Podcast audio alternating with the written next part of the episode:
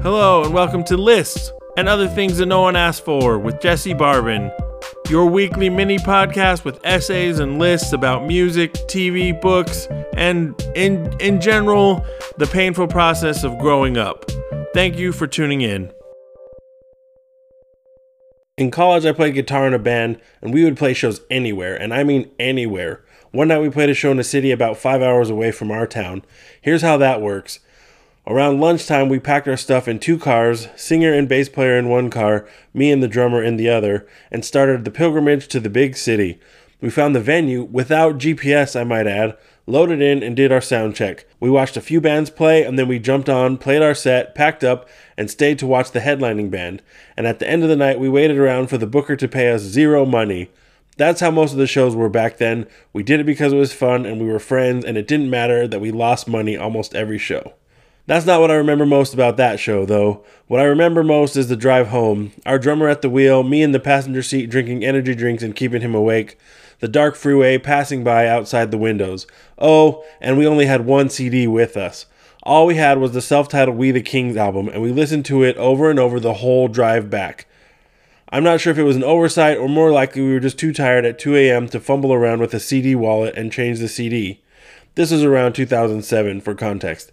That experience stuck with me, probably because I ended up hating that album, no offense to We the Kings, and in the moment it felt like I was losing my mind. I was thinking about that night recently because that would never happen in the present day. The way I consume music is so much different now. I admit I don't listen to a lot of new music, not for any particular reason, not because music was better back in my day, Although sometimes I do feel like my brain is a dusty storage room and a lot of the shelves are already filled to the brim with 2000s pop punk and emo and there's not a lot of new shelves.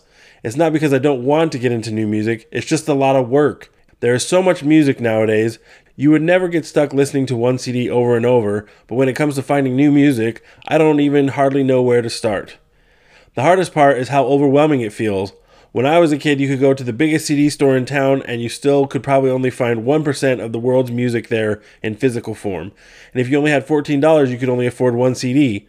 And then if you were rich, you could put it in your car CD player and listen to it over and over. And if you were regular, you could put it into your Walkman and run it into your tape adapter and then put that in the tape deck of your car and then listen to it over and over. Much has been said about the pain of buying a CD and then finding out it only has a few good songs, or worse still, that it only had the one good song. On the flip side, since I already had the sunk cost of buying that CD, it would often make me try and listen to that CD and wring some good songs out of it, and sometimes it worked. Even with a good album, with repeat listens, your favorite song could change as you listen to the same CD over and over again. Even the CD that you thought only had the one good song, upon repeat listens, you might find other songs that you liked. But now, for the same price as a CD in the olden days, I can open Spotify and it's like, here's pretty much all the music ever. Choose wisely. I get overwhelmed and then I just listen to podcasts instead. I think that's called the paradox of choice. I don't know, something like that. Sometimes new music filters in from my kids. Most of it is trash, but some of it's not bad. You ever hear of K pop? I have. I can't stop hearing it. I've heard it so much now, I think I like it. To my surprise, it's very good. Or maybe I've just heard it so much that my tastes have been changed for the worse. Or maybe in my younger days, I might have liked it, but my mind was so closed off to different forms of music that I wouldn't have allowed myself to enjoy it. But now, because life has beaten me down and my kids have repeated the song so much that I can now say without embarrassment that Butter is a banger. Side note, why are there like seven of them? In my day, boy bands only needed four and five members. One of my kids just started middle school, and he said because Eminem is now in Fortnite, Eminem is now popular with the middle schoolers. And now he wants to listen to Eminem. And I'm like, Eminem came out when I was in middle school, and you're telling me he's popular again? Normally, when it's something from my youth, my kids politely hate it. But in this case, he's like, no, I love Eminem. He doesn't get any of the references. He doesn't know who Christina Aguilera, Carson Daly, or Fred Durst are. It blows my mind that he likes any of this.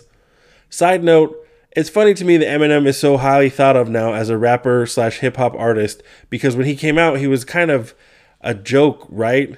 Like a novelty. Maybe I'm wrong in this, but My Name Is was essentially a joke song, and everything that came after seemed like it was just trying so embarrassingly hard that I never gave Eminem a second thought. I never got on the Eminem train. I lumped him in with Insane Clown Posse and Kid Rock back then, which I know sounds crazy now, but I think it was fair back then because they were all from the same place and all their early work was just screaming, We're edgy, we're so edgy, just begging to be transgressive and have people be upset by them. At some point, though, the world shifted and Eminem became a very serious rapper. Maybe it was after 8 Mile came out or maybe before. I don't know. I never saw the movie. Either way, I missed the change. My thought is there are tons of great hip hop artists, so why focus on Eminem?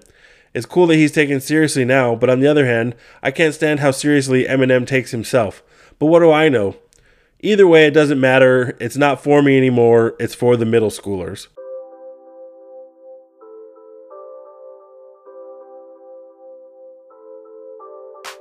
Thank you for listening to Lists and other things that no one asked for. I post a new episode every Monday. If you prefer reading, this is also available as a Substack.